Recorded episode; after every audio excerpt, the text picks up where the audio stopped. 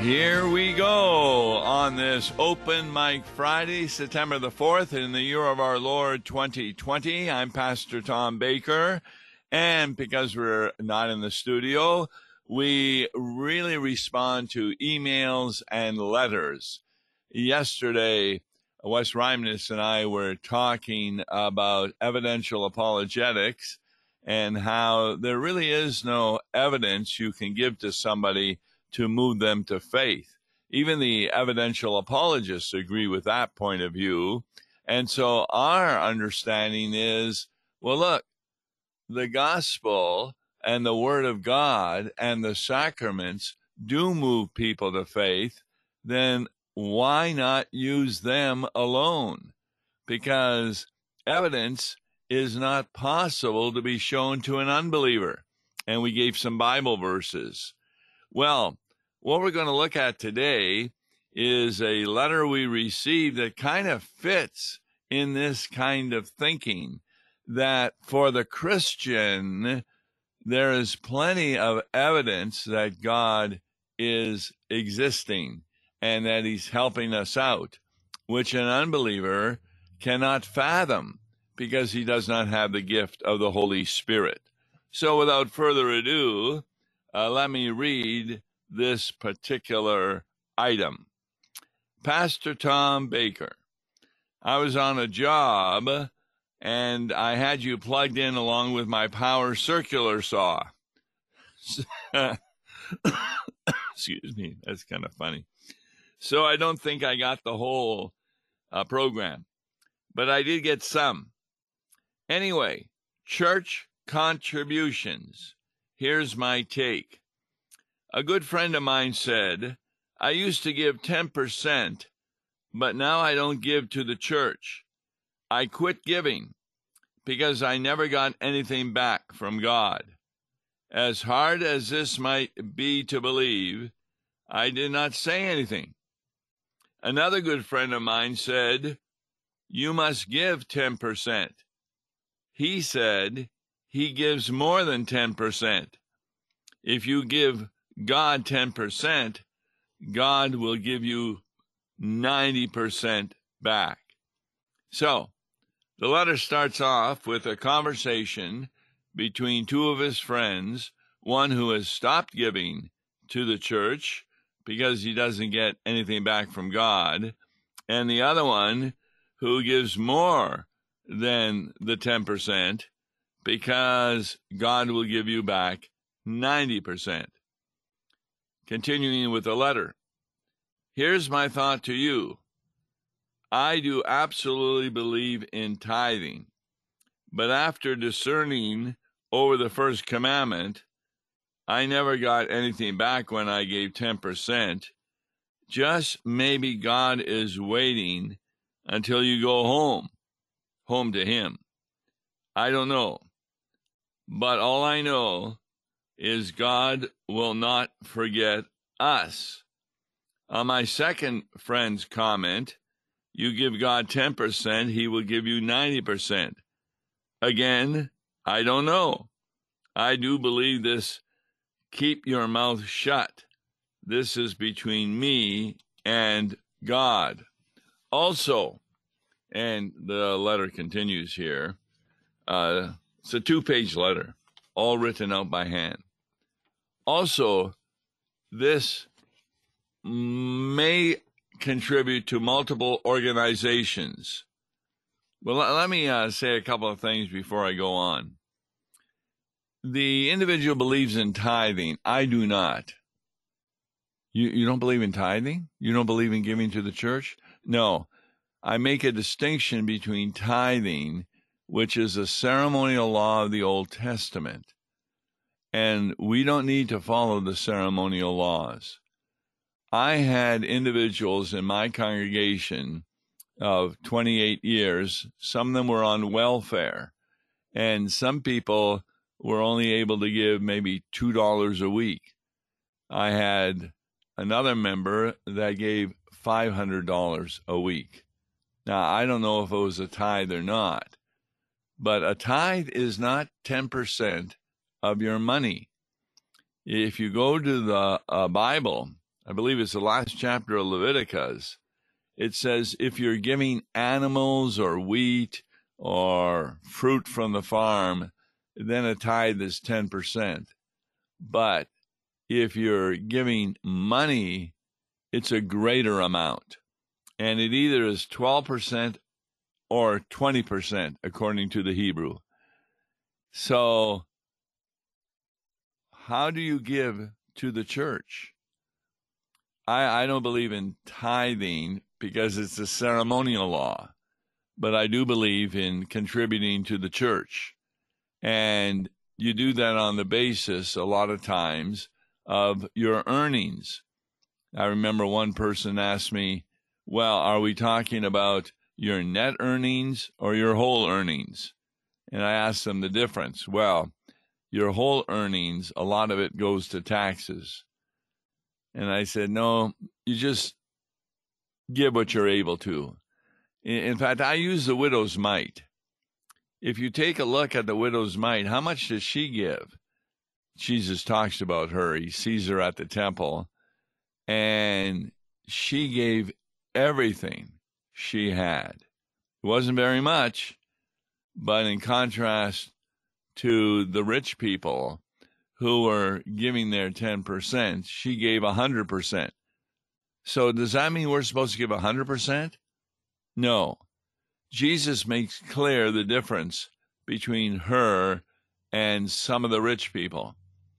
The rich people waited, Jesus said, until they had enough money to take care of themselves, and then they only gave to the spiritual needs with what they had left over.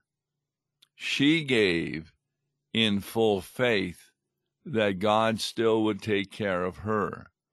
So it was a difference between faith and unbelief. So here's what I told uh, individuals in adult instruction. We had finished about 18 weeks of adult instruction, and a number of the people wanted to join the church. And one of the women looked at me and asked this question Well, how much do I have to give? I looked at her and I said, Let me repeat your question, but I'm going to emphasize something. And this is after 18 weeks of long gospel teaching. I said, You asked, How much do I have to give? And then she caught it. You don't have to give anything. No. Your salvation is not dependent on how much money you give to the church. And so I said, I like following the widow's mite. I figure out what I can afford to give to the church. And then I give over that. How much over that? That's between me and God. But the fact of the matter is, you give over it, knowing that God's promise is He will not leave you, He will not forsake you. I do not believe that if you give 10%, God will give you 90% back. No. If you give, no matter what you give, God gives you 100% back. Well, what does that mean? I'm not talking about money. I'm talking about blessings. There isn't anything that you get from God that is not a blessing. And part of the blessing that comes from Romans is all things work together for your good. How can you get a better God than that? So, it's very important not to be giving to God in order to get more back. I find every now and then a member may be ill and unable to come to church. And they complained to me that, oh boy, I wasn't able to come to church this week. I think that means I'm not going to get as many blessings as I would have I been able to attend church. No, I, I disagree with that. If uh, you're sick, if you're absent from church, it doesn't mean that God's going to pull back your blessings. And even if you go to church, you may go to the doctor and find out you have a serious illness. And it's going to take a lot of medicine and it may even be fatal.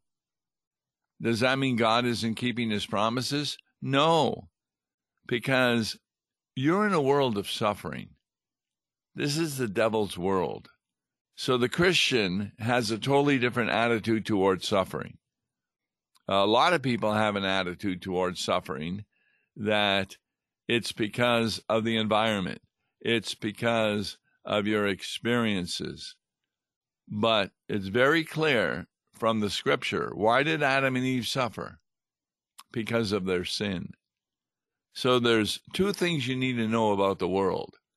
Number one, it's falling apart. It's one of the law of thermodynamics, and I'm not going to get into that because I myself don't understand it that well. But things fall apart. If you own a house, how long does it take before you have to replace the furnace or maybe have to do something with the windows or do some painting? Because it's falling apart. And, therefore, if things stop working, a lot of times it's due to your neglect. But even if it's not due to your neglect, you're living in a world of sin.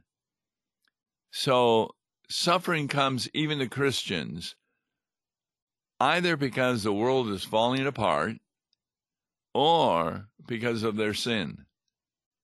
And, therefore, whether you give or not, and how much you give doesn't make a difference. If you are a child of God, He's going to take care of you. So, as to the tithing thing, I kind of like the the widow.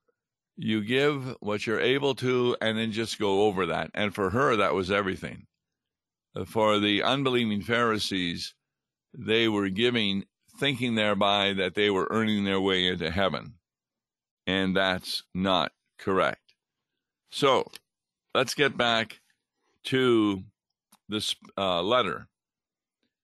Speaking for myself yesterday, and, and remember, he's now dealing with the individual who says, I've stopped giving to God because I don't get anything back from God. Now, that's an unbeliever. So he doesn't see the evidence for God. Listen to this letter.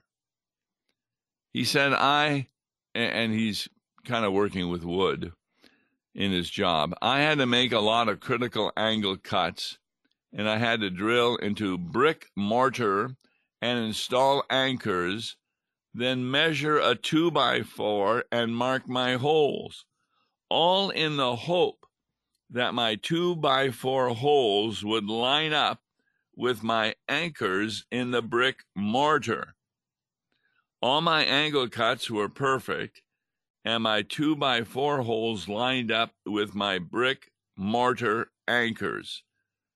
And then the next word he has is unbelievable with three exclamation marks behind it. So, and here's his conclusion Is it possible that some of us see God's help while others are looking for something else? What a great question. I do believe that because Christians have the gift of the Holy Spirit, they're able to see all kinds of things that are from God that unbelievers don't recognize. For example, after a surgery I have had, it's taking a, a while to learn to walk uh, without a cane uh, or a walker. Well, when I'm at that point where all of a sudden I can walk without it, who do I thank? Well, I definitely thank the doctors and the nurses and those who have medically helped me, but I really thank God who used them.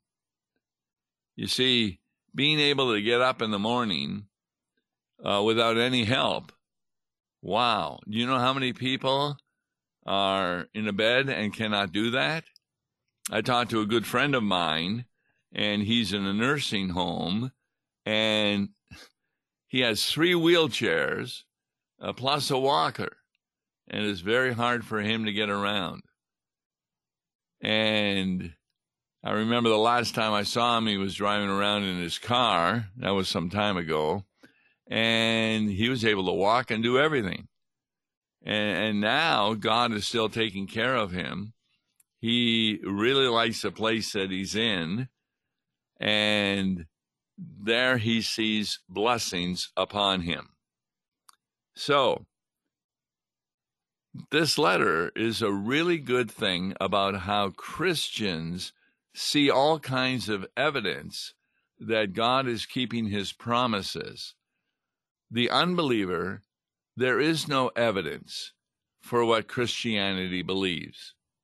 Christianity actually teaches that when you go to a church and you look around at the people, the longer you're in that church, the more you get to realize how sinful these people are, particularly when they confess that they're poor, miserable sinners, deserving nothing but temporal and eternal punishment.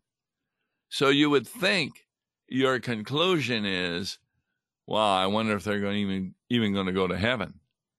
But the fact of the matter is, what Christianity teaches, because of their trust in the gospel. That's the promises connected to the cross of Jesus Christ. The forgiveness of sins, the robe of righteousness, all things working out to your good. Because of their trust in those promises, they have received the righteousness of Christ. They're wearing the robe of righteousness. And so all these sinful people, guess what? they're on their way to heaven. There's no evidence of that except the Word of God. And there's no evidence outside the Bible. Until you have the gift of the Holy Spirit, you'll never recognize evidence. And even if there was some kind of evidence, for example, some people try and show that Jesus existed by letters found outside the Bible. Okay, so what? He existed. That's not the teaching of Christianity. It's part of the historical teaching, but the historical accounts, as Wes and I were mentioning yesterday, they don't save anybody. The Pharisees believed all the history of the Bible, and yet Jesus looked at them and said, Your father is the devil, because they didn't believe he was the Messiah. So, going back to the letter, his second point, and he's got a question. Helping your church? Question mark. I feel it's a great gift. We all have gifts. I am fortunate to know what mine are. And he just gave you an example. Now this is really important to understand. I, I like looking at woodworking shows. I own the entire Shopsmith. That's a whole system of tools. And I took six courses and I even got a certificate saying I was a master woodworker. Then I, I watch a woodworking show where an individual is making a rocking chair and you can make it in about one hour. When I go to the woodworking shop and attempt to do that, boy, I can't do what he did because I still don't have the skills. There was an interesting book my son gave me that to really become good at something, playing the piano, being a carpenter, or, or whatever, you need to put in 10,000 hours. So I can make a pretty good candlestick but uh, uh, making a, a rocking chair or doing what this letter writer does, drilling holes and then lining them up in brick mortar.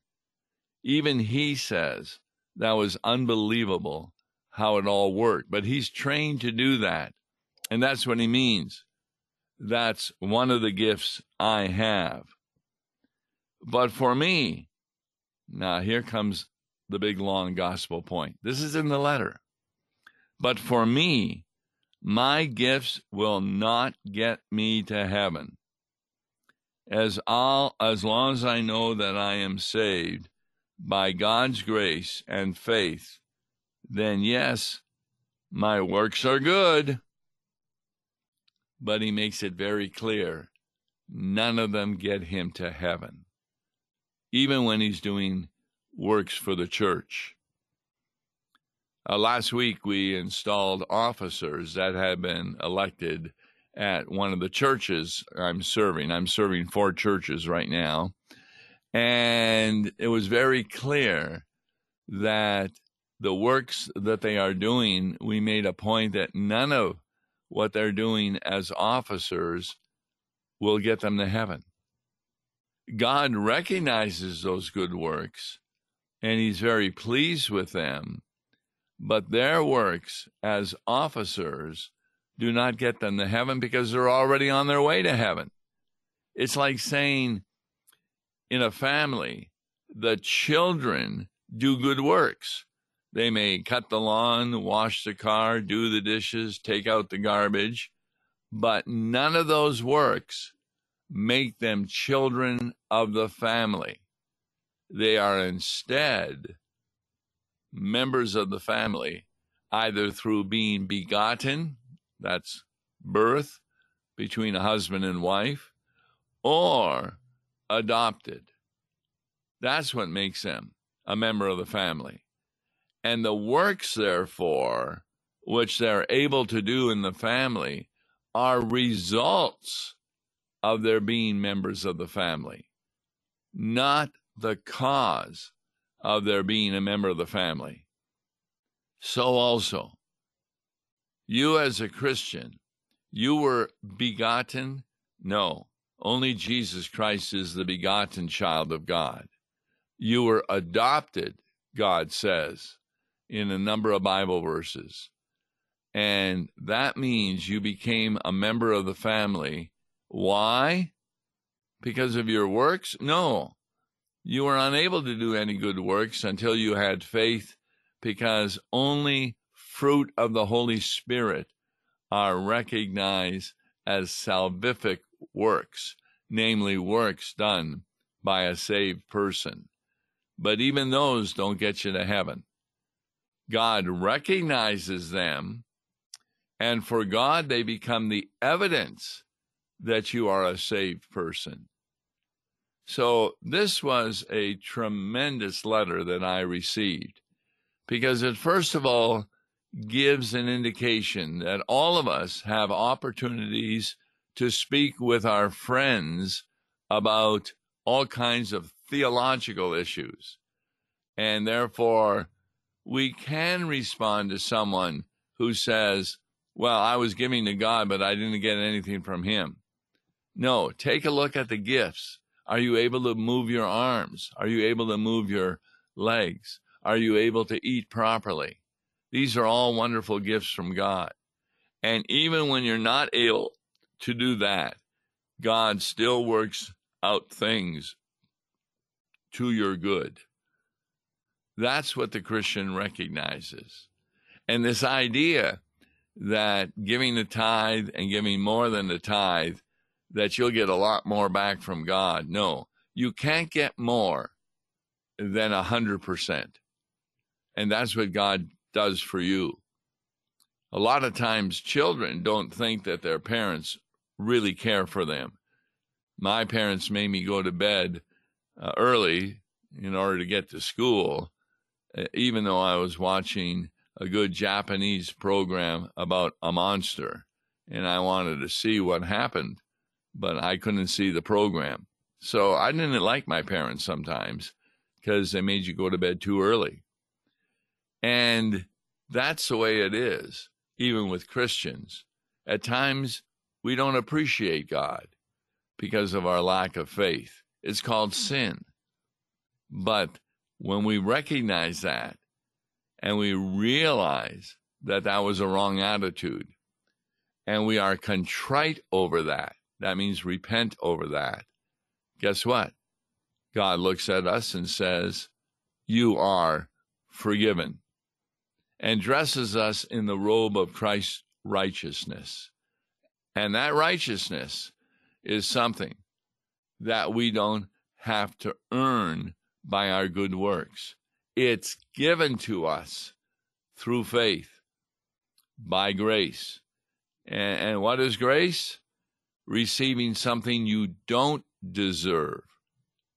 You won't find another God of any other religion that thinks like that. Only the God of the Old Testament and the New Testament.